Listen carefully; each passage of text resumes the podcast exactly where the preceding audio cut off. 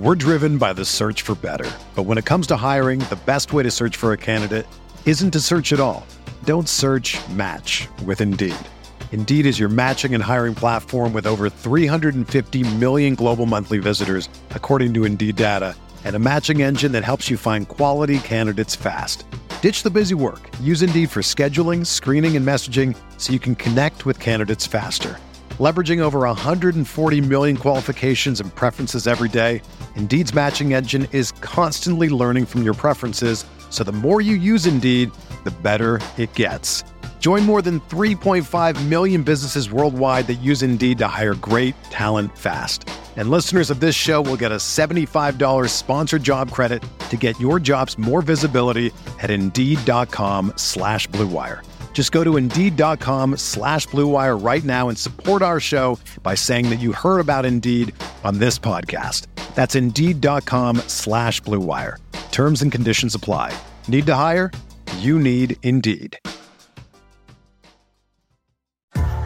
What's up, y'all? It's Drewski, and I've teamed up with Mountain Dew to produce a hilarious new basketball podcast called The Dew Zone with Drewski. Learn the backstories of your favorite ballers and celebrities like Jamal Murray. Did you have like a favorite team? Was it the Raptors at the time or no? Was the Raptors even started around that time? Come on, bro. I ain't that old, fam.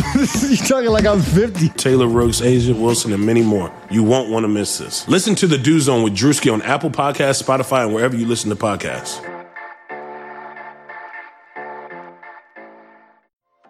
This is Greg Olsen, here to tell you about my new podcast, TE1. On the show, I had a chance to talk to my fellow tight ends who have revolutionized the position from an extra lineman to a dual threat superstar. And just like my guests have changed the game, this year, NFLSundayTicket.tv is revolutionizing your NFL viewing experience. Stream all the live out of market NFL games every Sunday on your favorite devices and never miss a moment from your favorite players.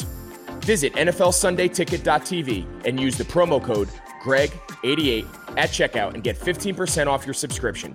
That's NFLSundayTicket.tv and the promo code GREG88. Subscribe to TE1 and get NFLSundayTicket.tv, an unmatched dual threat.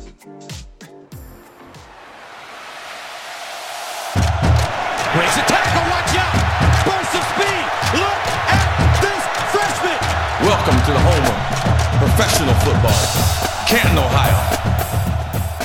Hello and welcome to another episode of the College to Canton podcast, the perfect show for any and every college football and NFL fan. I'm your host, Travis May, and if you're joining us for the first time, College to Canton is a show where we talk about everything from college football recruiting to the Pro Football Hall of Fame. And we always talk some fantasy football, but we also make sure to dive into some real college football and NFL analysis too. And last week, we talked about the state of college football and this weird season that we're about to have and, and drafted the top 10 college football programs based on how well we believe their current players will do in the NFL one day. And this week, we'll be digging into some Hall of Fame playmakers, kind of going in the other direction. We've been talking a lot of college this summer, but want to talk some NFL analysis and some current players that have already done enough that we, we think they're probably going to make it to Canton, and some other players that we're, you know, they're still maybe quite young, but they're on track.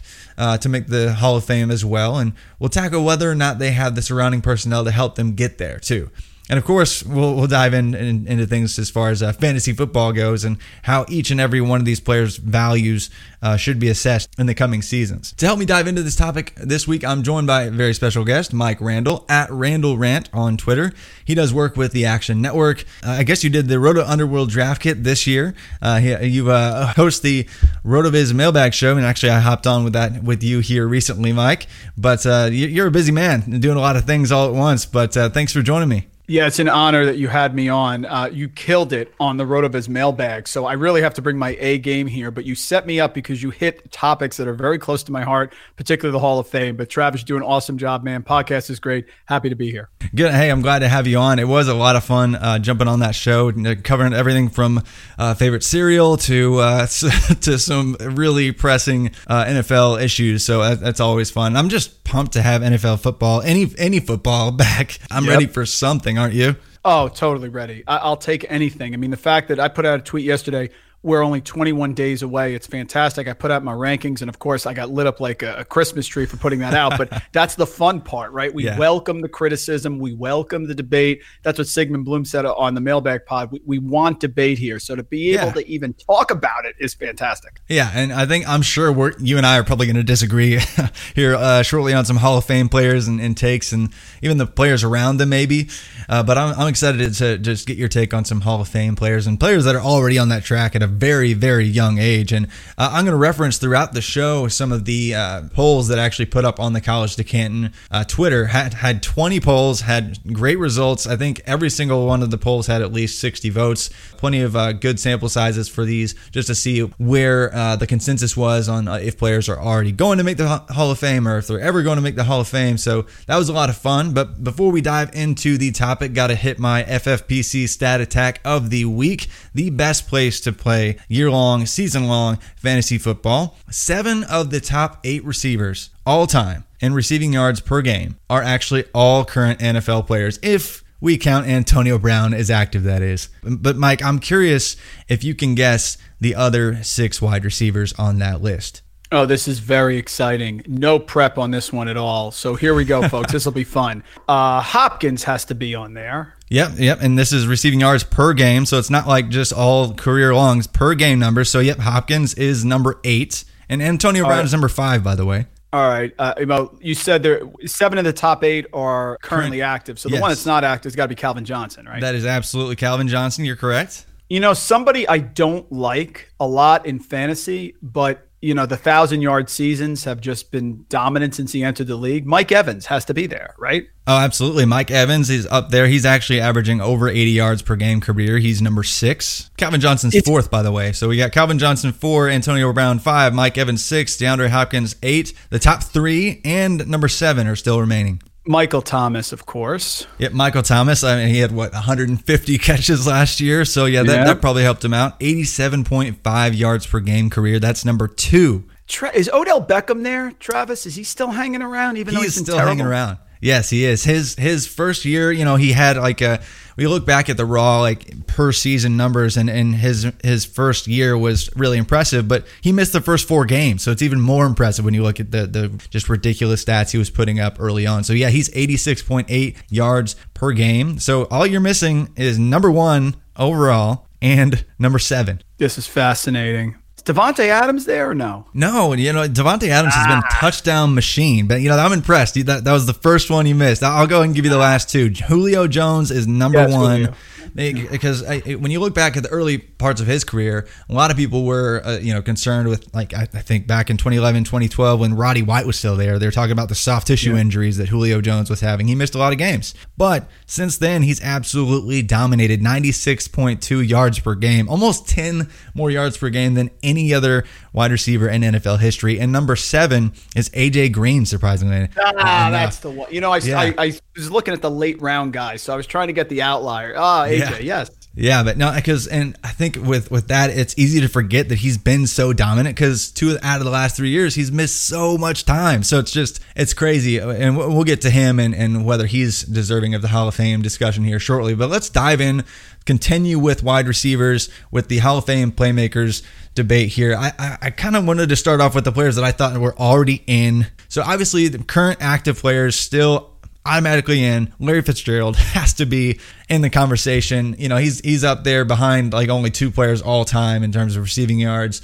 I mean, really, realistically, he's he's in the goat conversation. He's probably not anybody's uh, number one overall. You know, not very many at, at least. So yeah, Larry Fitz. Any debate there for you uh, with him being a, a Hall of Famer? No, and I'll answer this, Travis, is I'm a hard mark. I'm going to answer these questions in twofold. Number one, would I put them in? And number two, do I think they will get in? Because there is a chasm of difference Yeah. between that from what I found. Absolutely. My go my go-to for the narrative-based subjective people out there is what goes on the plaque. And I'm not going to I just want to mention one player from baseball and then we'll come back. Bert Blyleven is in the Hall of Fame. And if you look at his plaque, Travis, it mentions him being Dutch and talks about his knee bending curveball. Those are not reasons to be in the Hall of Fame. You need No. to have stuff. Yeah. So with Fitzgerald, does he get in? Of course he gets in. He gets in mine, yours, and everybody's. Why? He led the league in receptions twice, 2005, 2016. He led the league in receiving touchdowns twice, and he's got five seasons over 100 receptions and nine seasons over 1,100 yards. He's absolutely in. Yeah, that, and that's what that's what really matters. Like like the, the longevity, I think it matters to an extent, but the the the top end ceiling of, of just impressive all pro just consistency is is tough to come by. And so uh, obviously Fitzgerald first name, uh, there's no question. But moving on to a player who's still got probably, you know, maybe two, three, four years in him still left. I mentioned Julio Jones having about 10 yards more than any other wide receiver per game in NFL history. Yes, he's in the pass friendliest era ever, but he's still outpacing even the most impressive current players to date. So for you, is it kind of a no brainer? Like, would you like to see him doing it? Like, what does he still have to do? No, Julio's in, and yeah. he's in because, and you can't compare across eras, and we'll get into this a little bit later. Maybe we talk about quarterbacks, yeah. but it's different. It's a different time. It's a different system. You, if you took Art Monk and you placed him now, he'd yeah. probably have 130 catches a year. So yeah. you, you can't go by that. But Julio Jones has been one of the best receivers in his era, maybe the best, period. No debate led the league in receiving yardage once 2015 that's uh, and he had 136 receptions that year. That's a spicy meatball. That's a lot of receptions. So i know he only led it once but that was a really big year. You talked about it most receiving yards per game. That does it on its own. He led the league in receiving yards twice. He had 1871 receiving yards in that big year. That was second only to calvin johnson i think. And he led the league three times in receiving yards per game Plus, he went to the Super Bowl, and Travis had that catch that should have went down in Super Bowl history as oh, one of the greatest catches ever. But of course, it won't. Yes, Julio is a slam dunk Hall of Famer, one of the greatest receivers of all time. Absolutely. I, and I don't want to spend too much time on the slam dunks, but man, you nailed every bullet point. I think you could. All pro, two seasons, like just absolutely outstanding. On pace to easily eclipse 1,000 career receptions as well. So just, I mean, any way you want to slice it up. Maybe you want to pick apart his touchdown percentage or whatever, but uh, that's that's incredibly right, nitpicking, an absurd playmaker. Glad to see him still making ridiculous plays uh, for, the for the Falcons. Now, I do want to speak to how he probably caps Calvin Ridley uh, a little bit, just because I, I keep seeing Calvin Ridley you know, he's going to break out, he's going to break out, it's going to break out from some people. And I'm thinking Calvin Ridley is actually going to be capped by Julio his entire rookie contract. And when he finishes up his rookie contract, he's already going to be like 27 years old. So, what are you doing with Calvin Ridley? I mean, he's not in the Hall of Fame conversation, obviously, but Julio affects him in a big way and still does. So, what happens with him? What, what are you doing with Calvin Ridley in your fantasy football leagues? That is a superior question. I talked about this with Evan Silva on the first mailbag. He loves Ridley this year. This is the issue. I think that there is a path. I'm higher than consensus on Ridley. I, I understand he doesn't get a lot of yards after catch, which is odd. You would think a player like, right. with his skill set would. But Julio Jones does have a history of nagging injuries, and he is getting older. I, am usually not a big overrating the injury guy. Like Will Fuller, I love this year. I don't really care if he's injury prone because I don't want to miss the year that Will Fuller gets 16 games in. There you go. But yeah. you have to at least incorporate the fact that Julio does get nicked up from time to time. I Mohamed Sanu is not there anymore. I don't know if Hayden Hurst is a one for one replacement for Austin Hooper. So I do see a path to more targets for Ridley. I think they're going to have to pass a lot, Atlanta. They have a difficult schedule. I get it. So I'm higher on Ridley than consensus. I see the concerns, though. I, I'm not saying he's an alpha wide receiver one, but do I think Calvin Ridley in that offense, if Julio's nicked up a little bit, could find a path to low end wide receiver one? Yes, I do. Uh, it's probably in the upper quartile of outcomes. Right. But yeah, I, I, like Calvin Ridley. I, I, think he's solid because that could be, when all said and done, if Hurst is not really a Hooper replacement, a consolidated Thielen Diggs like target share. Yeah, and, and we've seen every single year you got like what four tandems that, that are all you know give us two top twenty four wide receivers and yes. and Ridley's already kind of done that already. Uh, kind of snuck in that range, and I think he can he can do it again. But yeah, I, am just I'm just thinking you know when he was initially drafted.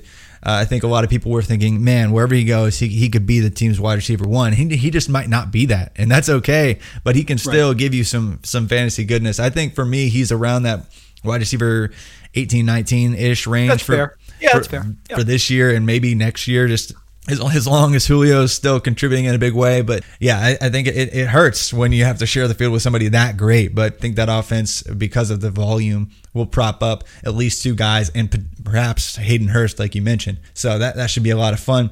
Going back to Fitzgerald, I think with DeAndre Hopkins, he's somebody who's on a ridiculous pace to, to build that Hall of Fame type resume. Obviously, he's not there if he like retired today. I don't think a lot of people would be like, oh, yeah, DeAndre Hopkins is a, you know, a, a shoe in Hall of Famer. But are you concerned about his market share in a new situation, new quarterback? Fitzgerald's still there. They have Christian Kirk, who's a really reliable target. You know, who knows how they're going to implement uh, the, you know running back targets this year with a full season of healthy uh, Kenyan Drake. Hopefully, are you worried about his market share this season and and, and concerned as far as like his future produ- uh, production in a new situation? I am. I, I like Hopkins for the Hall of Fame. He's never led the league in receptions, but he's got three years of 100 or more. He also led the league in, t- in receiving touchdowns in 2017. I am worried because I, I use the RotoViz projection machine that we have here, just a great suite of tools. But the projection machine I love using, you know, you set up your players, you come up with how many attempts Murray's going to have, you come up with a catch rate for each player every time I do it, Travis, I can't get DeAndre Hopkins to a top 10 wide receiver finish. I can't. I Man. he's a, a fantastic receiver. He's awesome. He's had terrible uh, quarterbacks over his career. Tom Savage. I mean, come on. But I can't get him there because I do value Christian Kirk. I do think Fitzgerald is going to get a decent amount of yards. I mean, around 500, give or take. So if that's the case, I can't get him there. Kenyan Drake's going to catch a lot of passes. I like him. I think he's solid. I think maybe second half of the year he comes on. But don't be surprised if you see fantasy articles after week three going, "What's wrong with DeAndre Hopkins? No preseason, no rapport. Court, uh, wide receivers that change teams never acclimate right away. I don't like him where he's being drafted. I don't have him in my top 12 draft wide receiver rankings. I just don't see a path with the numbers to get there unless you think Kyler Murray is going to absolutely slam, in which case I get it and draft Kyler Murray. I think Kyler Murray just benefits the most from this. Having having uh, Nuke Hopkins on your team and a Hall of Famer in Larry Fitzgerald, uh, Larry Fitzgerald and Christian Kirk and a good running back. It's just uh, just that feels like a perfect situation for him to succeed. But man, yeah, I, am concerned about his market share because when he has just absolutely been a slam dunk wide receiver, it's been when when he's seen 163 or more targets. That's that's when Nuke has done done his best. Like he, he did pretty well. I think his second season he only had 127 tar- only only had 127 targets that season. But even when he gets up to 150 here recently and a few years back, uh, he, he just needs that volume. So if he doesn't have that volume, if he comes down to more like a 120 range, we've seen Chris Godwin, we've seen Mike Evans still find uh, efficiency within their game, even though Mike Evans has a lower catch percentage due to where he's targeted. Uh, but we've seen those kind of wide receivers succeed on 120 targets, still put up wide receiver one seasons on a per game basis. But I'm concerned that Nuke actually might drop down to like wide receiver 12 to 15 range, where you know where I think a lot of people are expecting him to be a top five guy guy. So yeah, I, th- I think there are some real concerns with him. But I, I think what he's already done three seasons in a row all pro.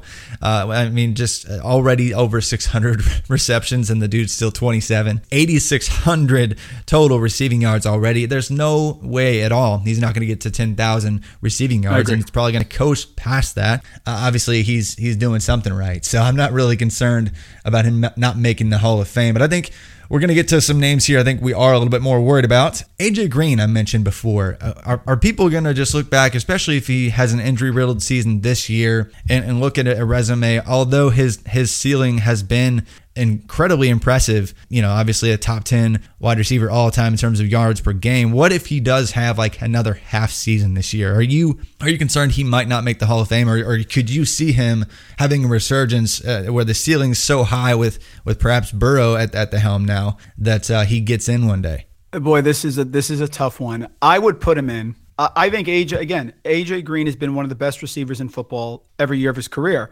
Ernie yeah. Banks didn't win a World Series but we can't go back and give him a World Series, but we can acknowledge yeah. that he was one of the best players in baseball. That's what AJ Green has been. Listen, I think this year's a big year. If he has a solid year this year, I think it cements it. But, you know, the problem is if you look back, he went 15 games, 16 games, 16 games to start his career. So very solid right off the bat, banging out a thousand yards, five consecutive seasons. Then he missed three games, but he was he had a strong start. Then he got a full season. And since then, he's gone 10 games, 16 games, and nine games. So he's a little erratic. He is the second leading receiver in Bengals history behind Chad Johnson. I think he's about 1,800 yards away. So if he plays two more years, he's probably going to get there. That means something to me because it is the Bengals. It's not an equivalent playing field. He's not out with Bill Walsh in San Francisco. He's not there with Andy Reid and, and the Chiefs right now. Yeah. So I think he's in. I think any question is eliminated with a big year this year, but I think he's in either way. I just AJ Green has been a fantastic receiver on a terrible team. Yeah, absolutely, and it's it's a shame that he's had to put up with uh, the, the bad team. You hate to see good players like that, uh, like just struggle through bad rosters. I mean, like Calvin Johnson's the worst case of this, uh, but oh my goodness, just Yep. uh, just a mess to put up with. But let's move on to another player that I think uh, some people, for some reason, and really, actually, I asked the question with AJ Green on on Twitter, how many people thought that he would make the Hall of Fame, and seventy percent, almost seventy percent said no which I, I think it's, Wow. it's just crazy recency bias when uh, he's just kind of just magically coasted to just shy of 10,000 yards already. Even if he does kind of falter and, and kind of slows down in a big way, I think we've seen exceptions, like even at the tight end position with like Shannon Sharpe, like he didn't have like a perfect end uh, down the stretch to his career and, and, and maintaining the elite levels of production. Like even some older generation wide receivers kind of phased out and just stuck around and had a few 400, 500 yard seasons. But if the ceiling's high enough and he's close enough uh, to that kind of 10,000 yard mark, I think he's going to get in. Uh, but Mike Evans, uh, I asked who thought Mike Evans would make it to the Hall of Fame, and si- almost 60% said no. I mean, I'm not where you, I'm not sure where you, you mentioned you don't like him a ton, but he's just all he's done is crank out 1,200 yard season after 1,200 yard season. He's literally averaging 1,200 yards per year throughout his first six seasons. He's got like a thousand more yards than uh, anyone else in what the most impressive wide receiver class we've ever seen in the 2014 group. Uh, a thousand more yards than Odell Beckham, a thousand more yards than even Jarvis Landry, who's surprisingly up there on the list. What What are your thoughts on Mike Evans? Because I don't understand the hate for him. The hate with Mike Evans is that the peaks and valleys are, are too much. The lows are too low, and then he has the highs. I mean, look at last year, right? Didn't he have two terrible games to start the year, and then all of a sudden, uh, I remember watching the game with my dad. All of a sudden, he's he's killing fantasy there against the Giants with those big with the big game there in Tampa Bay. Yeah. So that's the problem with Evans. But his consistency is going to get in. I tend to be against compilers. I want to see greatness, but I do acknowledge that there are compilers that just force their way in. Mike Evans is going to have probably a thousand yards this year again with Tom Brady. So now we're talking about a guy that has a thousand yards receiving in seven consecutive years to start his career. How is he not getting in? He had two seasons of 12 touchdowns. He's caught over 70 balls four times. So I get it. He's a little feast or famine, but he's Yeah. established himself as the top guy there. Godwin took it last year, but coming into that, he's been a top player. If you're going to be a compiler, like I think Evans is, uh, people may disagree with me. This is how you compile. Just thousand yards after thousand yards, he has to get in there. And by the way, he's done it with not, I wouldn't say the world's greatest quarterbacks in the world, but a lot of volume. So I get it. I do, I agree that Mike Evans is feast or famine. I am not drafting him on my fantasy teams, but if you look at the numbers, he's got to find a way in. Yeah, I, I think so too. And I don't think Godwin's just going to kill his market share to where he just magically disappears anytime soon. And frankly, how long do we think Rob Gronkowski's going to stick around? OJ Howard is. Don't get me started on Rob Gronkowski, Travis. Don't get me started. On I'm gonna have to here shortly. People on the tight end five right now. I mean, come on. Yeah, I'm, I'm going to have to here here shortly get you uh, aggravated here uh, here soon. But I, yeah, I think he's just somebody that's already on a ridiculous pace. He's going to just absolutely coast to 10,000 receiving yards and and beyond. Uh, I mean, he's going to have to really screw up. The dude's still what 27. He, I think he's uh, besides like Michael Thomas, he's currently like on the most ridiculous like fast early pace when you combine like receptions and yards and his kind of generation of wide receivers, uh, exclu- exclusive of you know like Julio Jones. So he's done some amazing things. I am concerned about his short-term market share this year. Godwin with Gronk with you know, it's just and Tom Brady being a new piece, we don't really know what what that's going to look like. I think that there are so many questions with that offense. Uh, could kill the ceiling for everyone. Uh, but um, won't spend a, a ton of time diving into that, but I am, uh, to say the least, uh, concerned for every piece in maintaining the, the absurd levels of efficiency in which they did last year. I think his, uh, the uh, in terms of fantasy points, like over expectation, like Chris Godwin was like number one or two, and Mike Evans was like five or six. Like they just both beat the efficiency game by far, and I, I don't. I think that's probably going to come back uh, to earth a little bit here uh, in the near future. But another guy in the 2014 class, I did mention Odell Beckham Jr. He's really cooled off but he's still like top three in yards per game since he's been in the league. What happens or what needs to happen for that guy to get back on track to making Hall of Fame? Because I think if I, I didn't do a poll for him, but I think a lot of people be like, nah, at this point, like he had that one catch, that's cool. Like that's where we are. I think we're we're fading him now, but I think now he might actually be a value. Where where are you at with him? Well, Odell Beckham is the Don Mattingly of the NFL. I mean, he came on like wildfire. He dominated. And That's Don Mattingly is my favorite baseball player. So this is a very sensitive one to me. But Odell Beckham has not done enough to make the Hall of Fame. His last three years have been very mediocre at best. He barely got over a thousand yards, but under 80 receptions. His first three years were tremendous. He needs another season, Trav, that was like 95 receptions, 1,300 yards, double digit touchdowns. If he does not get that, I do not think he's getting in. The off the field stuff makes a difference in the voters' minds. It shouldn't, but it does. Terrell Owens had to wait a long time to get in because of that stuff. Odell Beckham has not been dominant since 2016, and he's been your classic. You want to even say he's like a Frank Gore esque type of guy because he's getting to a thousand yards. But do you remember a week last year where you're like, oh, Odell Beckham dominated? So he needs another big year. He started off, he had the most uh, highest yards per per game average of a wide receiver in his rookie year, 2014. Then he went 1,300 yards, 1,400 yards, 1,300 yards, 91 receptions, 96, 101, double digit touchdowns, killing it. But since then, he's dropped off a cliff. I need another season. I need the bounce back. I need the 95. I need the double digit touchdowns. Otherwise, he's not going to make it. he's got to do something more. And I'm not sure he's going to have the market share in the short term to put up another crazy season like that because of Jarvis Landry, who is right there with him in terms of like receptions, yards, like every statistic. It's funny. Like they were teammates in college, they're teammates now again, leeching off of, each other's ceiling, and, and, and it sucks. But like they're both to, you know, continue to impress and, and put up like, you know, a thousand yard seasons probably together, even though Austin Hooper's there and is probably going to uh, earn, earn some market share as well. But man, I, I don't know if he if he it keeps missing the, the true top end if he's ever going to get there. And obviously, if you're like none of these, uh, you know, if you're listening, you're thinking none of these guys are in the Hall of Fame yet. It's not a are they if they quit today, uh, are they in? Are they on pace to be in? And, and what are the factors around them that are going to get them there? I think Austin Hooper might actually hurt both Jarvis Landry and Odell Beckham. Uh, and, and really, Jarvis Landry is another guy who, believe it or not, is averaging over a 1,000 yards per season and has more catches than virtually anybody in NFL history, like on a per game basis, besides Michael Thomas. So uh, he's been a monster. But do you think Jarvis Landry could get there, or does he just not have the ceiling? No, I, I think Jarvis Landry is very much the Mike Evans of this conversation. We talk about the high reception averages. Now, teams pass a lot more now. I understand that. But you can't ignore a guy who has never had less than 81 receptions in his first six seasons. Yeah. And he led the and he led the league. Can we go back to what's on the plaque, right? Led the league in receptions in 2017 with 112 yards. So sure, I, I could see him having a big year this year in what should be a more conservative run first offense, short to intermediate routes. They want to limit Baker Mayfield making those dangerous turnovers. Absolutely. He could have a 90 reception, 1,100 yard season. That would be his fourth 1,100 receiving yard season. No, Jarvis Landry is the Mike Evans of receptions. He could absolutely get into the Hall of Fame by accumulating enough receptions. You're like, how do we keep him out? If he ends up, Travis, with 800 receptions in his career, right now he's 564. how do we keep him out? Yeah, you, you really can't. You really can't. If he maintains it, that's that's what it is. Because he doesn't Right. have the crazy yardage ceiling. He has to keep this up for probably three more years, like three, four more seasons, like this good uh, to really make it. Because I mean, what if you don't hit like ten thousand or like around that? Like you just, it's not happening unless you really had that crazy, crazy ceiling. So he has to keep doing this for three or four more years, and that's where a lot of these guys are.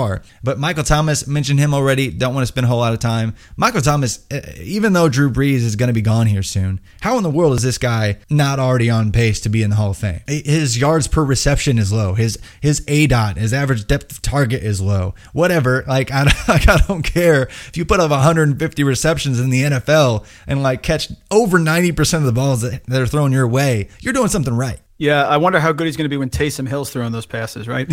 But I, Let's hope it's not Taysom Hill. Right, of course, of course. It could be Winston because he's made Evans great. I mean, yeah, that'd be Hey, fine. hey. I had an argument on Twitter because I put out my ranks and I put Davante Adams first this year in PPR formats. A lot of vitriol coming back at me. How do you not have Thomas first? Well, guys, look, he's it's very hard to lead the lead the league in receptions three consecutive years. Very few players have done that. Thomas has gone 125, 149. He also led the league in receiving yards last year. That's a super impressive season. I just think Emmanuel Sanders may take a little bit away from him because he's probably the best second fiddle they've had there in a long time. Drew Brees is getting older. You know, I wonder how the offense is going to be, but the guy is a reception machine. If he somehow, Travis, leads the league for three years in a row in receptions, he's getting in. How many guys have done that? It's like I went to the Baseball Hall of Fame with my friends years ago, and it was at the time when Greg Maddux was like still pitching. We were arguing because Greg Maddux wasn't a very sexy pitcher, right? He would right. nibble here and there, wasn't overpowering. And we're walking downstairs to see the actual Cy Young list. And he goes, you know, enough Greg Max is in. My friend said to me, I go, what are you talking about? Greg Max is in the Hall of Fame. And you look and they list the number of Cy Youngs they've won. And at the time, Maddux was like the second guy on the list. He had won four. He, you know, Thomas is going to have that sort of resume of receptions that you're going to be like, how do I not put him in there? Yeah. He's been tremendous. Sure, he's benefited being in, in in New Orleans, and if Jarvis Landry was there, maybe Jarvis Landry would be close to this number. But Thomas is there. He is producing, and he could lead the league in receptions three years in a row. And if he does, I mean, I think he's in absolutely. Yeah, I, I do worry about Emmanuel Sanders eating into his, his ceiling. I don't think he's going to catch 150 freaking balls right. again. I think right. it's That's why like, I put Adams first. Yeah, right, exactly. It's probably going to be only like 120 or 125 or right. whatever it is this season, and that's still ridiculous. So I think he'll be fine. He's going to make the Hall of Fame. He's already on a ridiculous pace. A few more guys that I, I just thought were interesting that are that are currently averaging over a thousand yards per season when they're healthy. T.Y. Hilton 16th all time in receiving yards per game. He just had one down year. He could resurge with with the healthy Rivers. Are you concerned, uh, Michael, like with Michael Pittman or Parris Campbell really taking his market share this year? I feel like he's the guy that, that Rivers is gonna have to is gonna have to trust this year. Yeah. See, this is my no. I'm not. Okay. T.Y. Hilton is not. he's not making the Hall of Fame. T.Y. Hilton was not the top receiver on this team when Reggie Wayne was there. So he had the monster 2016 year, 91 receptions, almost 1500 yards. That's fantastic. But after that, he had he's had injury issues. He only played 10 games last year. So it matters to me if you're AJ Green and you're the number 1 guy on the Bengals, absolutely for the majority of your career, that's part of the narrative that's going to get you in. I have never thought of T.Y. Hilton He's been a strong receiver. He's been a wide receiver one. But has T.Y. Hilton, in my mind, ever been a top five wide receiver in the NFL in a season? No, I've never thought of him that way. So I'm going to say no to T.Y. Hilton. I'm concerned this year because he does he is getting older. He's on the wrong side of 30. Yeah. I, I love him in a dome. And when I'm filling out my DFS lineups, my wife just walks by and goes, "Play T.Y. Hilton if he's in a dome." That's all she says. I get it.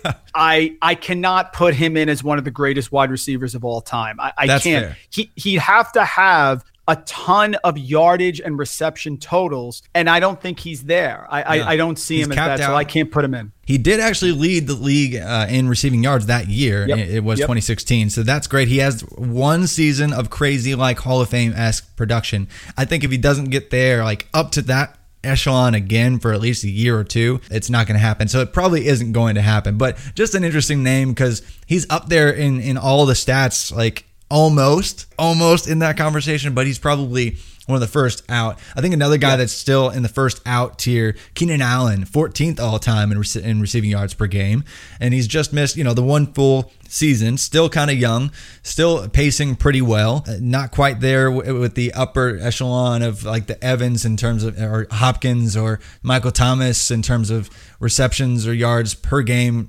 quite, but uh, you know, and I think this year could hurt him. I don't know if he gets in just based on the fact he's going to have to put up with Tyrod Taylor or Justin Herbert for the next few years, and then he's going to be 30. Do you see any way he gets in? You know, it's uh, what's amazing too that I think plays into the minds of the voters is having a, a run, having a consecutive yeah. run. You know, you had three or four seasons to start the year like Odell Beckham. People remember that. Now that that luster is starting to come off of there, but he can e- easily recapture it. And then all of a sudden, if, if Beckham had a huge year this year, they would just lump his entire career together. The first three that were dyna- dynamic in this one. Keenan Allen is the reverse. His first year was solid 71 receptions, 1,000 yards.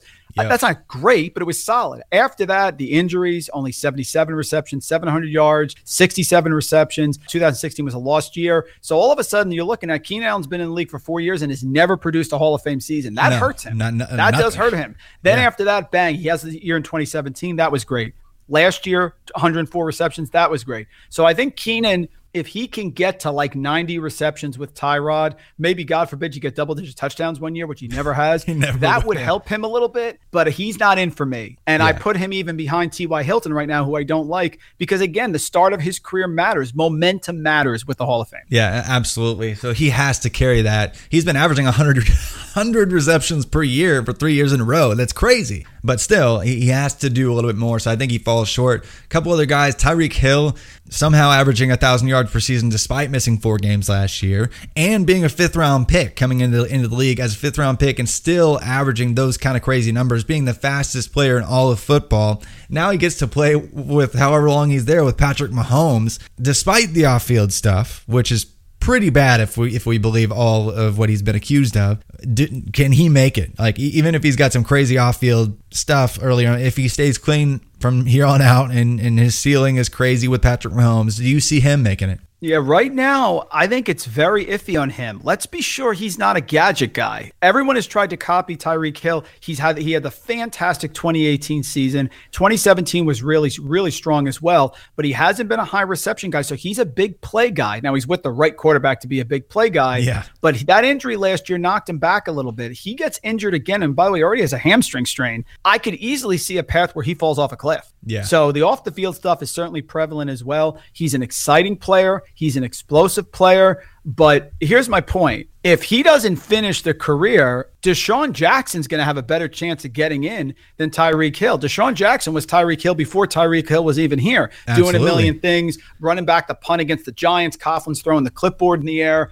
So if you're a gadget guy, which is what I mean by that, is not a 110 reception guy. But right now, I could see a path where he does not make it. Yes, I, I think he's got to stay healthy. And if he stays healthy, he'll produce. Yeah, DeSean Jackson is actually low key, like almost top forty all time in receiving yards. So yeah, Yeah. I, I think he's he's just done it for so long. I think that, that's a name a lot of people kind of forget as well. But Tyreek Hill. He, he does need to get up there with the reception total probably as well. I think he could, you know, if, if Travis Kelce starts to slow in a couple years because he's surprisingly already 30 years old. Who I don't know who else is going to come alongside. A lot of people like Mecole Hardman. I don't think he's a high market share guy either. Right. But uh, yeah, Hill has a long way to go. Obviously, he's super young. Pretty impressive start, despite the the black eye that it is the off field stuff for him. But Amari Cooper, last guy on the list that's been averaging over a thousand yards per season throughout his entire career.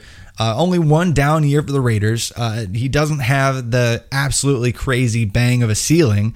Uh, but where are you at with him? Because I, I think there's major concerns moving forward with CeeDee Lamb being there and, and uh, Michael Gallup still being there. That, that his ceiling is going to be uh, incredibly capped still. Yeah, no way Cooper's in right now. And be careful. He's a very polarizing player. You have to realize that we're talking, when you talk about whether you're recommending somebody for fantasy or not, and, and yeah. you're doing a redraft format, you're talking about margins. Very rarely you're going to say, listen, don't draft this person because they're going to finish as in, in a top 10 running back, let's say, they're going to finish as the RB40. Those yeah. players usually do not exist. And it's also very hard to recognize, like a Devonta Freeman, who ends up leading the league as a running back. So, what you're looking for are mismatches. And we talked before, you know, about where DeAndre Hopkins is going and where he can finish up. I'm not saying DeAndre Hopkins going to be wide receiver 30. I'm saying if he finishes as the wide receiver 14 and you drafted him as a top five wide receiver, that's a miss. Yeah. Amari, Amari Cooper is the same way. Super productive, but when I, I talked to Jake Ciely about this on the mailbag, the narrative is can he beat those one-on-one top cornerbacks?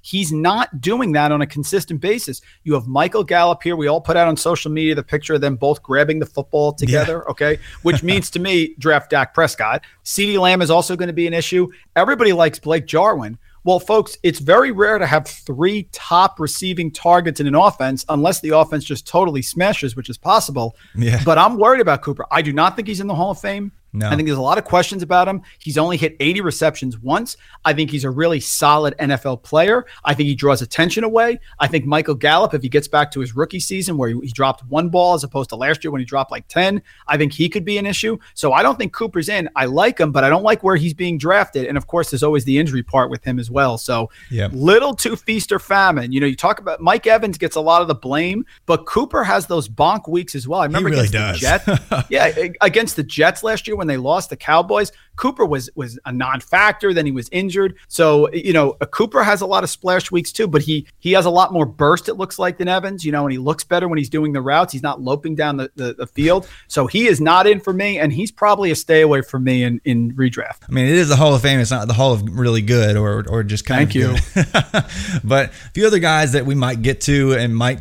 creep in the conversation at some point. Uh, Davante Adams has been killing it in the touchdowns department, but has just averaged. He hasn't killed it on the yardage or the receptions overall consistently. Um, and obviously, he had the slow start to his career. With you know, we'll see what happens. Uh, if he can maintain the elite level of production, I think he's going to this year. You obviously do, having him as the wide receiver one this year, but uh, I think he could creep into that conversation and get up to where he's averaging over 1,000 yards per season for his career as well. Uh, Brandin Cooks, another guy who had a really strong start, but in my opinion, and I believe yours too, has no place being in the Hall of Fame conversation. Uh, Thank you. Yeah. Thank so, you. Yeah, uh, he was in a really good class. Uh, impressive that he produced on multiple teams. Still a really good player, but he's gonna probably never have the, the early career market share that he's ever had. We've probably seen the best of him at this point. Allen Robinson, a guy who's just been the victim of the worst quarterback play of all time and has still averaged over 900 yards per season anyway, could creep into the convo. Uh, and then uh, Steph- Stefon Diggs, over 900 yards a season. Juju Smith Schuster, one down year, but could really bounce back. Kenny Golladay and Chris Godwin, all guys that could creep into the Hall of Fame conversation one day, but not quite. And then I do just want to say Julian Edelman is not a Hall of Fame wide receiver. The guy is 191st all time in receptions or rece- receiving yards per game. Where are you with him? Oh, thank goodness you brought him up. I don't know where this Julian Edelman gets in the Hall of Fame stuff Yeah. starts. It's, cr- It's what insane. goes on the plaque, guys. He's had a hundred receptions twice. He's had a ton of injuries in his career, and I will say this yet again: Edelman has been positively affected by the memory, the vividness bias of that catch. Wes Welker has been negatively affected by the vividness bias of a pass that was poorly thrown by Tom Brady. Okay. Wes Welker has led the league in receptions three times 112, 123, 122. Oh, by the way, he's had over 100 yards. 100 receptions five times in his career. So, five times over 100 receptions, led the league three times, and he ended up having five seasons of 1,100 plus receiving yards. The idea that Julian Edelman should get in over Wes Welker is absolutely ridiculous. It's nonsense. But Welker in Patriot fans' eyes, because he didn't catch that ball, that's his fault. Forget it. I'll put Welker in ahead of Edelman. You're not going to put either one of them in, I guess, but do not put Julian Edelman ahead of Wes Welker because of one catch. We're going to put No David way. Tyree in also. Yeah, definitely not. So, well, hey, before we move, on and talk about some quarterbacks and tight ends real quick and wrap it up with some running backs, just a word from our sponsors. From tight muscles, tough workouts, signs of aging, to simply making it through each busy day, everyone understands what it feels like to be tense and sore. So everyone can benefit from TheraOne CBD products. Started by Dr. Jason Wersland, TheraBody exists to provide you with the best scientifically validated natural solutions to help soothe your body and relax your mind. It started with the revolutionary Theragun percussive therapy device when Dr. Jason saw the benefits of using CBD in his treatments. He created TheraOne to bring you CBD products done right. A lot of CBD products claim organic but still contain up to 30% filler, and these fillers are potentially toxic. TheraOne tests their products four times before they get to you. Every product is USDA certified organic, grown in the US, and their CBD extracts are the highest quality available anywhere. Use TheraOne's warming lotion in your morning routine, the cooling lotion or massage oil to recover, body balm for targeted relief, and sleep tincture to drift into a deep night's sleep. And now through Labor Day, Monday, September 7th, TheraOne is offering our listeners a buy one, get one free for all TheraOne products. But you've got to go to theragun.com slash bluewire. If you don't, If you don't love what you get from TheraOne, send it back for a full refund within 30 days of purchase. This is not something TheraOne is likely to do again. Buy one, get one free at theragun.com slash bluewire, but only until Labor Day. Go right now to theragun.com slash bluewire. Sunday, Sunday, Sundays are coming back in the NFL with NFL Sunday Ticket.tv. You can stream every live, out of market NFL game every Sunday afternoon on your favorite devices, plus Red Zone and DirecTV Fantasy Zone channels. Never miss your favorite teams and favorite players. No matter where you live, NFL Sunday Ticket.tv is your key to the most glorious Sundays ever. Use the promo code BLUEWIRE at checkout to get 15% off your subscription. Visit NFL Sunday Ticket.tv and use promo code BLUEWIRE. All right, so we spent a lot of time on the wide receivers. They're just in, in today's NFL, pass happy NFL. There are so many wide receivers just breaking what we thought was possible even 10 years ago. And that's uh, part, partly because we've had probably the best generation of quarterback play as well, putting up like 60,000 yards. Like, it's just going to be nuts. I, the, the bar keeps moving for how we assess, you know, what quarterbacks make it to the Hall of Fame. Obviously, current guys that are going to make it: Drew Brees, no brainer; Tom Brady, no brainer. Uh, we could spend a little time on Eli Manning if you want, but the two Super Bowls are probably going to push him over the top. I, I think you know Aaron Rodgers is a no brainer, even though he had the incredibly late start. Uh, his ceiling was just too incredible uh, to, to really avoid. But the guys alongside Eli Manning, like Big Ben, Philip Rev- uh, and Philip Rivers, like do you think all three of those players make it into the Hall of Fame just because of the ridiculous totals that they put up in their career? Let's go one by one on this, if you don't mind. Let's okay. Big Eli Ben, is, first. Big Ben is in. Big Okay. Ben is in. You win multiple Super Bowls, even though people forget, man, that that first Super Bowl he was not great in. I, I love when pe- people talk about Tom Brady. He wasn't great in his first Super Bowl either. But when you win multiple Super Bowls as a quarterback, you're going to get in. I believe the only player I can think of quarterback that didn't get in with multiple Super Bowls is Jim Plunkett. Is that possible? Yeah, and that was just because it was like he did it in, in a backup reserve role twice. Yes. Like, yes. so- Yeah. Eli Manning is going to get in. And, and here's why. I'm out here in on the East Coast, so this becomes a hot topic. Eli Manning is not a Hall of Fame regular season quarterback. He's not. The interceptions are very high. But there is something to be said for performing great in the postseason. It's very difficult. I've I've argued this with people about LeBron James and Michael Jordan. The biggest difference is Michael Jordan closes games with scoring. LeBron James' greatest play at the end was a block. Okay, he's not a great late game scorer. Eli Manning was fantastic. He had two Super Bowl wins over the preeminent dynasty Yeah. that existed in our era, the New England Patriots. And oh, by the way, one of them was one of the greatest upsets of all time, either one Yeah. or two, however you want to look at it. Oh, man. That matters. Performing in the clutch matters. I wouldn't do it without a decent amount of regular season production. You know, Robert Horry in the NBA has seven rings, big big shot Bob in the postseason. So I wouldn't just put him in, but he's done enough, Trav, in the regular season that he gets in. And listen, if you're gonna have two rings and you're gonna be the quarterback of that team and you're gonna be Bill Belichick twice, that goes on the plaque. That Yep, stuff. does. So It whether does. you would take him in a regular season game in Miami in November doesn't matter. What matters is he has had an accomplished career. Absolutely. Philip Rivers, though, he hasn't got the Super Bowls, but he's been more impressive in the regular season and consistently so than Eli Manning and Big Ben. What, what are your thoughts with him? I'm not going to put Philip Rivers in. Oh, and, and here's man. and here's why. Philip Rivers is a great NFL quarterback, but to me he's not one of the greatest quarterbacks of all time. He's led the league in passing yards once. He's led the league in attempts once. He's had a ton of interceptions, a lot of high interception year 20, 21, 18, 20. In many ways, man, he's like Eli without the rings. There really is a lot, but Oh, he's man. passed for a lot of yards. He's never had a 30 point fantasy game or something like that. It is Just- career not yeah. that that should, but- for our purposes, it He's matters. not having a, he's not had like a Mac, Mike Vick game, and, and that's Which- partly because right, he looks exactly. ridiculous when he I- runs. But to me, he is the classic, really good NFL quarterback, really strong. I don't think he's one of the elites. I can't put him up there with, and I get it. He's a much bigger, better regular season quarterback than Eli Manning. 100%. There's no debate. But the problem is he doesn't have enough stuff for me. What's going to Yeah. go on the plaque? He was a really good quarterback for the Chargers for a lot of years. yep. I, And I don't really, know what else to put up If there. he was a, like the quarterback for any other team, even like I think that would help him too. so, That's totally true. I- if I he think- was on the Giants and they didn't make that trade, Yeah. he probably is in, right? But yeah. I he's a victim. It's not we can't go back and just say, well, if he went on another team, because we don't know that. Like we can't take away that Eli did beat the Patriots twice because he did. And in the same way, I can't put Philip Rivers in. I know that's a minority thought, but I, I just can't. I don't know what I would put on the plaque. He's got I think kids. somebody. I, I think they're going to look I would put through. I don't know. They're going to look back through rose-colored glasses and see all the ridiculous numbers that he did.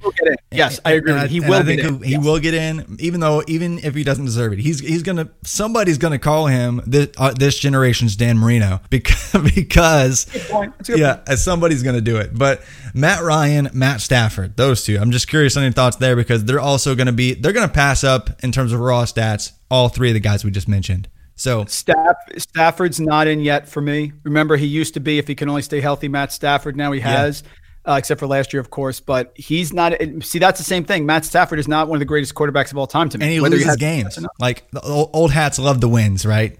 So yes, the wins and, and Matt Ryan, he does have an NFL MVP. That means something, man, because not a lot of quarterbacks get MVPs. That I mean, the th- that not in the the Hall of Fame. That matters. I think Matt Ryan's going to get in. I think Matt Ryan is what Philip Rivers wants to be, a compiler. But he's got a few more things than Rivers has. So I think Yeah. Matt Ryan gets in. Yes. Yeah. And I'm not saying that he's a much better quarterback than Philip Rivers at all. But if you look at the resume, do I think the voters will put him in? Yeah, I think they'll put all the guys in we just talked about. Yeah. But I think Matt Ryan deserves to get in. That MVP matters. It's a big deal. I think it does too. And really, I asked Twitter. Uh, uh, Twitter doesn't think that Rivers is gonna gonna get in, but more people thought Rivers would get in than than Matt Ryan. Six, over sixty percent don't think Matt Ryan's going to get in. He had the MVP. He made it to a Super Bowl and should have won.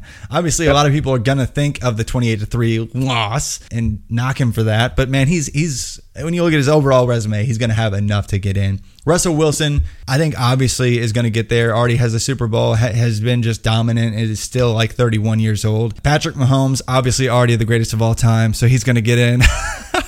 I yeah, I, you know what? You know what's funny? I've got his argument too, man. Listen, if Patrick Mahomes breaks his leg tomorrow and never plays again, he's not better than Peyton Manning. He's not better yeah, than Tom right. Brady. But yes, considering what he's done, no one has had a better start to their NFL career as a quarterback Yeah. than Patrick Mahomes. last quarterback because there are a bunch we could bunch we could dive into. But Cam Newton, do you think he he has a career resurgence in New England? And people are like, oh wow, he, he's actually you know measuring up in the numbers. He's you know already had the most ridiculous rushing profile ever, and he's been an adequate passer, had an MVP, made it to the Super Bowl loss. But do you put him in? Because sixty seven percent of the people that I asked on Twitter said no. I think Cam Newton is really close. He does have the MVP, which matters. He hasn't had the regular season consistency because of injuries. And remember, I said the consistency, right? Remember the start of the career with Yeah. Odell? That was Cam's start. Now, if Cam had a big year this year, he's a lock. I think Yeah. this year is a huge year for him. If he leads the Patriots to an 11 and 5 record, they win a couple playoff games, they get to the AFC Championship, yeah, he's in. He's in. That's going to make a difference because people have forgotten just how good Cam Newton was. Before that injury in 2018, Cam Newton was killing it as a fantasy quarterback. So I think this is a big year for Cam, but he's right there. He's like Matt Ryan's profile without the longevity and consistency because of the injuries. Let's go over to tight end. Only active tight end right now that's probably already in the already in, no matter what you say, locked in category is Jason Witten. Uh, we don't really need to break down him that much. He's already done a lot, even though he was a, a compiler for a long time. He's just too far up the boards for me. Like, is that an already in for you? Yeah, Jason Witten is a guy I've argued a lot about, but he's another one of these guys who's compiled and he's done. He's a tight end is different because the impact. You know, your tight ends are not getting MVPs, right, Trav? They're No, not getting. yeah. They're not leading the league in receptions. But he's a guy who has been really solid. He's been one of the top tight ends in football for most of his career. He's going to get in. Do I think he would put him in? No, I'm a hard mark. I wouldn't put him in mine. I don't put him next to the Travis Kelce's. I don't put him next to Kellen Winslow. I don't put him next to Gronkowski. I don't put him in, in that sort of level, but he's going to get in. Absolutely. Where he is in terms of just raw stats, it's just there's almost nobody, uh, almost nobody over him. So it's it's kind of hard to knock it. Fringe guys that I just they really have to have some weird late resurgence. Probably like Greg Olsen. Like he's almost up to the Shannon Sharpe line. Like he needs like another probably two more decent years to like get up to the Shannon Sharpe minimal like line of of making it as a tight end. Do you see him doing that? And now that he's uh, with the Seahawks, I, if you're asking me if Greg Olsen is going to end up being in the Hall of Fame, the answer is yes. Greg Olsen is going to get in there Okay. because they they will they will put him in, and he's of the same ilk to me as Jason Witten. I think it's the same type of guy. He's had a lot of high reception years 73, 84, 77, 80. That's a big run. He was one of the best tight ends in football. Uh, maybe Witten's been a little bit better to a certain extent. But again, tight end's a hard mark. Greg Olsen is going to get in the Hall of Fame. I, I'm pretty confident on that. Okay, what about Jimmy Graham then? Uh, see, Jimmy Graham, I don't put in. I think Jimmy Graham had that one season where he had what the 16, 18 touchdowns, whatever Yeah, it was. like 1,300 I remember writing Like- about, yeah, I remember writing next year about how he should not be taken in the first round. People are, are killing me on that. I'm like, guys, if you're going to take in your traditional leagues, not a, a tight end premium, a one position starter like a Jimmy Graham or a quarterback, they have to smash. And sure enough, he didn't smash. Jimmy Graham, after he left New Orleans, was not great. So I don't put Jimmy Graham in. No, and I don't think he's going to get in. Yeah, you mentioned though Travis Kelce. Do you think if Travis Kelce was done today that he'd be in, like just on a per game, like ridiculous, like window of production basis, or do you think he probably ah. still needs three or four more decent years? Because it's like his overall stats, like don't ma- they don't measure up yet. Like he needs in terms of just raw numbers, like he needs some help there. He's tethered to the right quarterback. He's had a run here. I'd say what do you have since 2015? He's had 70 more receptions. He's had 83 or more receptions four years in a row. Yeah. He's had four consecutive years of a thousand yards receiving. And oh, by the way, he got the Super Bowl. I think Travis Kelce's getting in. I do too. I, do. I think if it, Yeah. even if it was today, it, he would. I think he gets in even if it's today. Yeah, because he ends his career. I mean, Travis Kelce has been a top two or three tight end in football for the last four years. Yeah, and I think a tight end that's good enough. Yeah, and he's been a part of just this this redefining of what a tight end is in the NFL, and everyone associates what the modern NFL tight end is with him, Rob Gronkowski, and and that's like that's the list, like like and George Kittle maybe. And it's funny, I asked just to be funny, like, do we think George Kittle's going to make the Hall of Fame? Almost eighty percent of people are already like, yep, George Kittle, Hall of Fame. Vividness bias, man. Vividness bias. They see it. They also see, by the way, the target share that could be like 180 targets oh, this year in that Oh, offense. yeah. So I mean, he's going to continue, and he's already on the, the the fastest pace of any tight end in NFL history. Actually, like more impressive than even early Gronk. Like he's already almost up to like a thousand yards per season. So if he continues in any way like this for like three or four years, he could call it quits at like 27 and make it. Like he's that he's he's on that kind of pace. But let's let's talk about Gronk just for a second to eh, wrap up the tight end conversation. Where are you with him and making the Hall of Fame? Oh, Gronk's a legend. Rob Gronkowski, because I don't like him this year, and I think he's getting overdrafted. He's the best tight end I've ever seen. He blocks. That's going to matter to the voters, right? The same guys. I mean, how do we assess Yeah. offensive, defensive linemen? It's hard to do that unless you get sacks or pancakes, right? Yeah. But to the guys who know, Gronkowski is a superior receiver, fantastic receiving tight end, game changer, has had big plays, has won Super Bowls, is a great blocker, absolutely in smash. Absolutely. Yeah, and if it weren't for the health, he would have the most ridiculous stat line of any any Yes. tight end ever. Obviously, when you just look at his raw numbers, like in the modern era of tight ends, he's actually going to have the lowest of any of the, the ones that we probably think are going to get into the, the Hall of Fame, unless he just absolutely kills it this year with like 1,200 yards or something weird. But let's go over to running back and kind of wrap the show up with that position. Frank Gore. I asked Twitter uh, who if Frank Gore was going to make the Hall of Fame. 83% said yes, only 17% said no. I'm glad to hear it because 12 seasons straight with 1200 yards from scrimmage. He has a 2000 yard season in terms of yards from scrimmage way back in his second season. Third in rushing yards all time, fourth in yards from scrimmage all time, and he did it like on one less season than Marcus Allen, who's already in the Hall of Fame.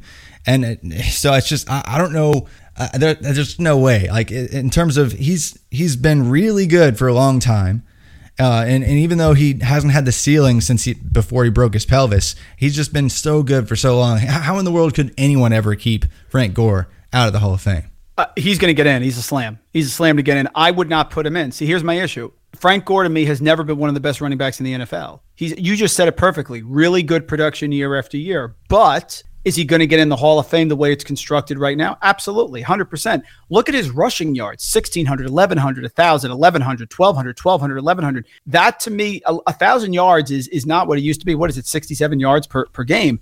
Is he going to get in? Yes, he's going to get in because in the current construct of the Hall of Fame, really good for a long period of time is equivalent to great for a short period of time. I love Frank Gore. Who doesn't like Frank Gore? He's Yeah. like the, the- everybody loves him. Do I think at in the middle of like the 2012 season, I thought Frank Gore was one of the best running backs in the NFL? No, I, I never did. That's why I don't put him in. But is he going to get in the Hall of Fame? 100% is.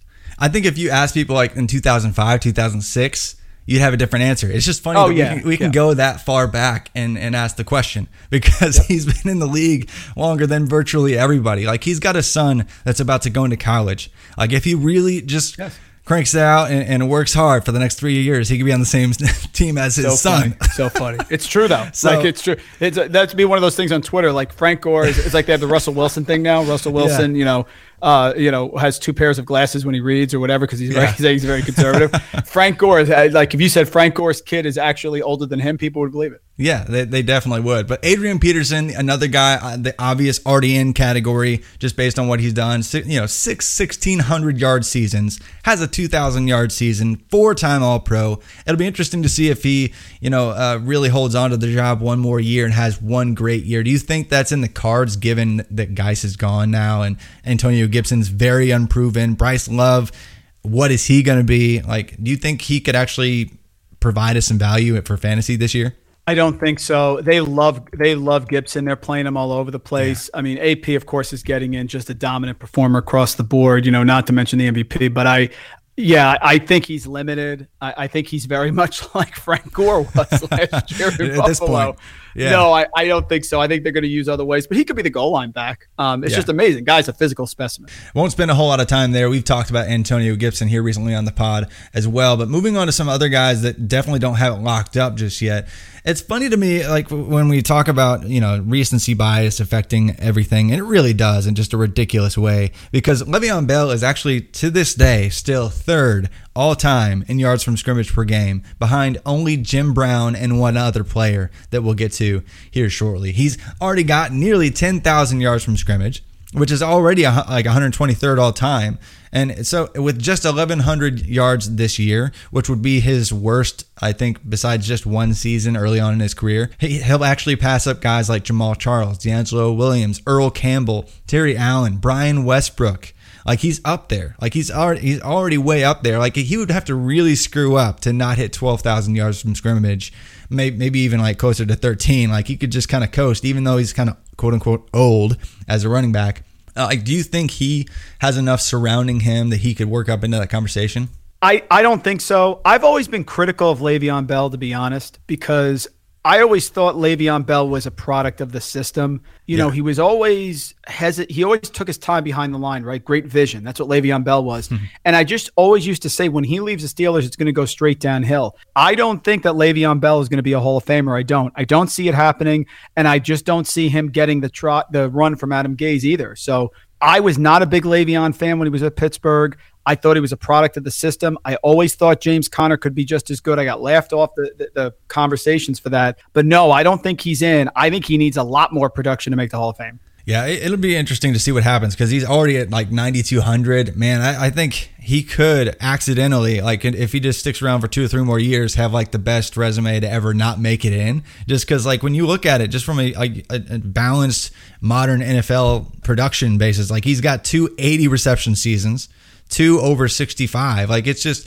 uh, It, it's crazy to what he's done uh, as far as a receiver and what he's done as a, as a runner hasn't been the most efficient back, especially last year.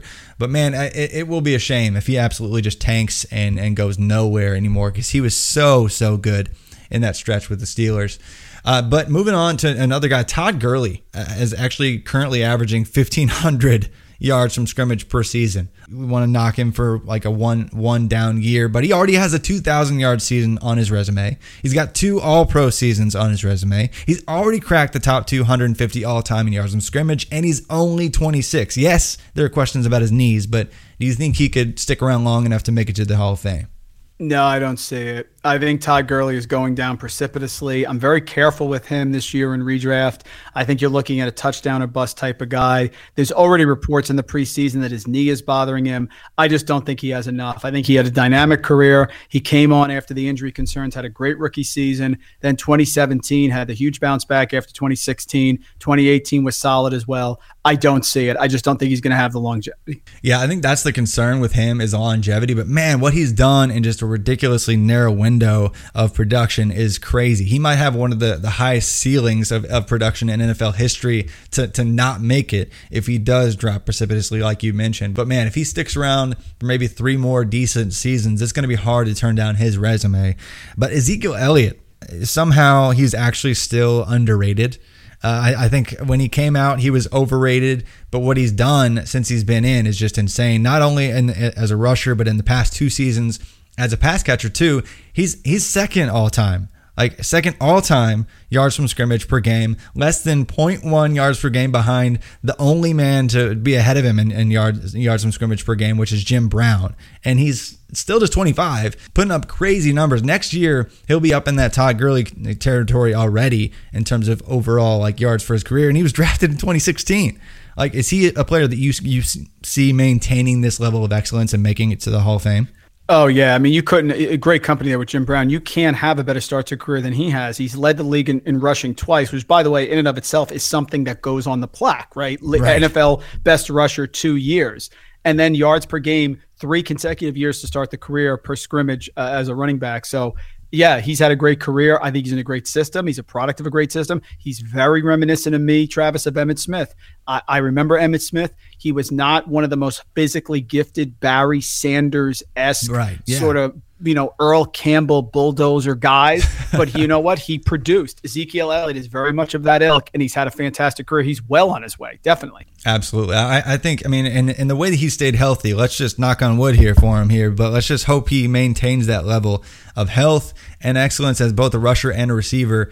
Uh, and if anybody's gonna to get on that uh, beating Emmitt Smith pace, it looks like it could be Ezekiel Elliott. Uh, but uh, moving on to the last couple three guys that are younger, and obviously they've got a ton uh, to do before they're even really in the conversation. But already, you know, you got Christian McCaffrey up to almost 5,500 yards from scrimmage in three years. Uh, he's averaging over 1,800 yards from scrimmage per season. He already has a 2,300 yards from scrimmage season on his resume still only 24. He would be the ultimate like Gale Sayers type. Like if he had two or three more years of ridiculous top end, almost 2,000 yards from scrimmage production, and then had something happen, like I feel like he could at age 26 or 27 lead the league and he would go in.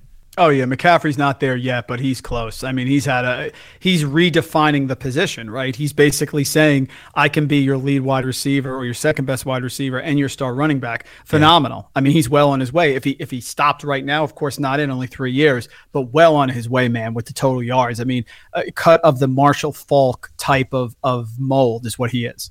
Absolutely. Another guy that's that is in that way, but maybe not to the same level as Alvin Kamara, still averaging 1,500 yards from scrimmage per year, even with a down year, I guess you could call it last year, still only 25, still has a long way to go. Don't want to, he's definitely not in the same stratosphere as, as, as uh, McCaffrey is, but in that same kind of mold, I think as we see the NFL continue to change, those two backs could actually both stick around for a long time and get there. Yeah, I've had a lot of conversations recently with people bashing Alvin Kamara, like, oh, are we still going to fall for that again? Guys, 302 targets, 243 receptions, and oh, by the way, 37 touchdowns in three seasons. Yeah. Think about those numbers. Like, what's the problem, yeah. guys? Does he have to have a thousand yards rushing? Is that the new thing? So you'd rather have Frank Gore than him? Is that what we're talking about here? 302 yeah. targets in three years. I don't, I don't get it. I don't get the hate. So it's just, it's nonsensical. But another guy, moving on, Saquon and Saquon Barkley, 1,700 yards per, from the scrimmage so far on average, and he's already got a 2,000 yard season to his name. I, we never talk about players this early. He's been in the league two seasons, but he's already putting up the most ridiculous start to a career we, we may have ever seen, besides like uh, guys that we've already mentioned, like Christian McCaffrey and Ezekiel Elliott. Uh, if he has another like 1,700 yard, 2,000 yard type effort this year, even with, even despite one of the worst offensive lines in football still uh, by many measures. What what does that say about Barkley? Because I, I, feel like he's already like he he could you know three more years and he's another Christian McCaffrey type that could be in that conversation even if he had his career ended early. Yeah, Saquon is my overall RB1. I have him ahead of McCaffrey. I follow the Evan Silva school of thought, which is no running back has repeated as the top PPR fantasy back since Priest Holmes back in 2002, 2003. So you can't tell me that McCaffrey is likely to do it. You can say he's going to do it, but you can't say he's likely. I have Saquon Barkley first. He's now got Jason Garrett, the clapper. He's going to be there running the ball like he did with Ezekiel Elliott in Dallas as the offensive coordinator. So I love Saquon. He's been fantastic. Last year, even though he got injured, he comes back from the high ankle sprain way quick. That was like Adrian Peterson when he recovered from the ACL injury. So I'm all about Saquon. He could be one of the best ever when all said and done. Yeah, and last year I think one thing that people don't take into account as much is uh, they, they had I think probably uh, 14 or 1500 wide receivers actually go down with injury uh, at some point throughout the year. Uh, so he was just facing some nasty boxes all the time. People knew what they were going to do. So I, I, I want to see him healthy. I want to see another 2000 plus from him because he can do it. One more final comparison here because I asked Twitter between LeSean McCoy and Marshawn Lynch asked if people thought that it, you know if either one would make the Hall of Fame. 78% of people said LeSean McCoy would not make the Hall of Fame. 52% actually said Marshawn Lynch would, but when you actually put the resumes right next to each other, uh, LeSean McCoy has 2,000 more yards from scrimmage than Lynch, and he's done it on two fewer seasons. And so it's interesting. Just you got the personality of Lynch, and he's got a Super Bowl, you know, and and so like, do you think he really gets the nod over McCoy, even though McCoy I mean, he's got more yards from scrimmage than guys like Jim Brown, Franco Harris, OJ Simpson already. And, and so, like, with just 244 yards from scrimmage this year, he'll actually pass Jerome the Bus Bettis on one less season. He'll be one of the greatest ever. Do you see either of those or both making it? They're both going to get in. I put Marshawn's career ahead of McCoy's because he had the big play moments. He did. And that that rumble when they were 7 and 9 against the Saints, that video makes a difference. Lynch was a big time player. He did well in the playoffs. The Super Bowl matters. They're both going to get in because LeSean McCoy was definitely one of the best running backs of his era. There's no doubt about it. But yes, I think that that the the narrative on the plaque with Marshawn is more robust than it is with LeSean McCoy. Again, I don't want to hear about compilers. It just doesn't stand out to me. So if you asked me in my mind who I remember more, it's Marshawn Lynch because of those big moments. But yes, I think they're both getting in. And I think a lot of people don't think that McCoy will because they're just thinking about his Buffalo years and his Chiefs years. And it's like the dude was a monster for so long. Like he was, and his ceiling was so high. Uh, so I think he's just he's a no brainer to me, and it's funny. I think he's going to actually keep Ke'Shawn Vaughn uh, off the field like early on this year. I mean, they were already talking about Ke'Shawn Vaughn only perhaps week one being a kick returner. Beat writers were asking questions of Bruce Arians, what is Ke'Shawn Vaughn's role? And he, and the answer was, well, he's maybe going to be a kick returner uh, in week one, and we'll see from there. And so I, am not I'm not going to dive into the the the can of worms that is Ke'Shawn Vaughn's ceiling. But I think early on, McCoy is going to have a role in this offense and could pad the stats at least for one more year. So I think he definitely gets in. I think they both get in. Like Marshawn Lynch just on that one run alone, which is probably the best run I've ever seen ever against the Saints in that Very that true. run. So can't say enough about either one of those players. But man, this has been a blast. Like just diving into all these players, their, their Hall of Fame resumes. Some even some young guys that I think are just changing the game at their position. But Mike, uh, t- before we kind of sign off and wrap things up, you want to kind of plug anything that, that you're excited about, uh, things that you're working on and, and doing right now? No, it just got a lot going on. Thanks for having me, Trav. This is great. Such a, it's just a great time. It flies by because these are passionate arguments, Hall of Fame sports, and it's just great to be talking about sports again. No, Rotoviz mailbag, folks. You, you hear it here. So many great people like Travis as well with the with the content that we're putting out. So absolutely there. Love it. I do my picks and a lot of write ups for the Action Network. I'll be doing game previews this year as well. So and then uh, Roto Underworld Draft Kit. I worked on that. Did some of the videos. So across the board, I just love it. It's a great time of year. So happy the NFL's back, and it was a pleasure, man. Thanks for having me on. Yeah, glad to. And listeners, if you want to check out any of the cool RotoViz tools that we have going on here, like the projections tool Mike mentioned earlier in the show, you can go to rotoviz.com. We've got tons of tools that can help you win your fantasy football leagues. If you just go to rotoviz.com, go to checkout, and apply the 2020 RV radio at checkout, you get 10% off a one year RotoViz subscription please do remember to leave a rate and review and, and put a question in your review so we can get that on the show. But uh, thanks again for listening. It's just uh, been a blast. Only nine episodes in. Uh, podcast's been well received. Looking forward to many episodes of the College to Canton podcast.